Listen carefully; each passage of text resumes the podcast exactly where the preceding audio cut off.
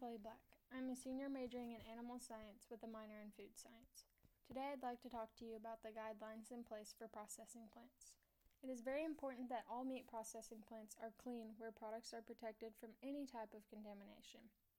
There are many guidelines and rules that are in place today, but the three I believe are the most important are refrigeration, hygiene, and cleaning and sanitation. Refrigeration is used to immediately cool down the meat after slaughter. Refrigeration is used to maintain the chilled state of meat for long periods of time.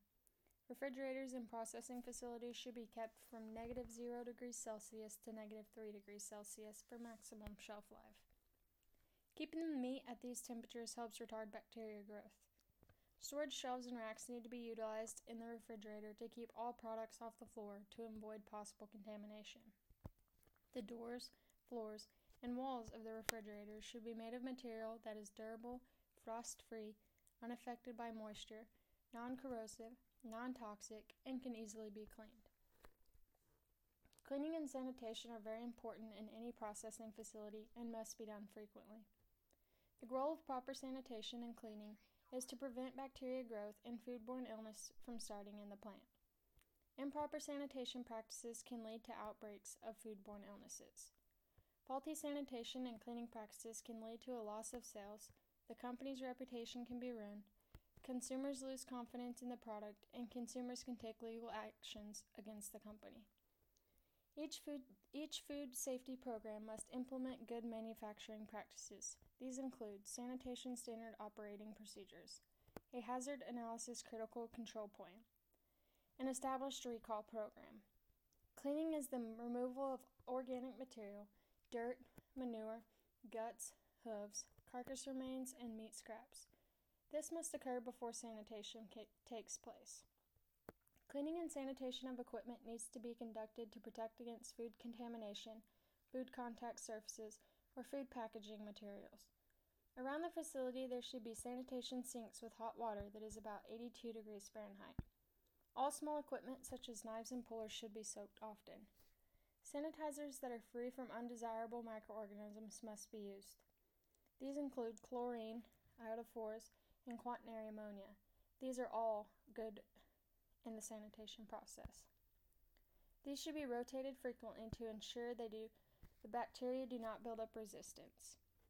According to Pork Information Gateway, a hog, a hog processing facility should be cleaned in this order, starting with the dehairing and scalding vat. Drain the tank and remove the hair from the tank. Rinse the tank with warm water and scrub the inside paddles of the tank to remove any excess hair and debris. Dispose of the hair and rinse the debris away with warm water. Thoroughly rinse the tank with chlorine and hot water. Allow the tank to dry and lubricate it with mineral oil. Then you should disassemble the top racks of the tank. Remove any excess hair and debris and repeat the same sanitation steps as you did for the tank. Next, the hog scraping table should be cleaned. First, remove all the excess hair and debris. Rinse and scrub to remove any blood. Rinse again with hot and hot water and chlorine. After the table is dry, lubricate it with mineral oil. The head inspection table should be disassembled, rinsed with warm water to remove any blood, rinsed again with chlorine and hot water, and lubricated with mineral oil. You should remove all the stainless steel trays from the inspection table. Rinse the table and trays with chlorine and hot water. Allow them to dry and lubricate them with mineral oil. Put the trays back onto the table. Next, the offal room. The inedible barrels should be organized, sanitized, and denatured. No offal should be should remain on the floor. The holding pins should be rinsed thoroughly with very hot water.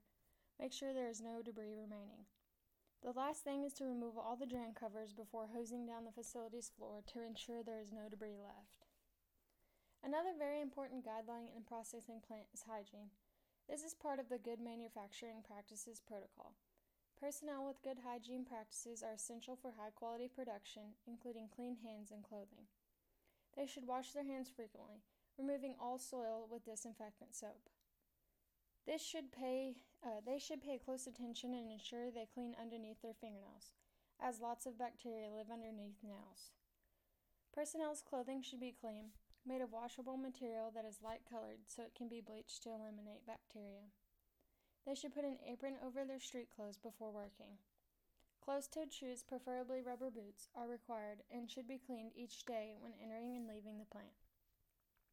They should have their hair in a hairnet or completely covered with a hat to ensure no hair falls into any of the products.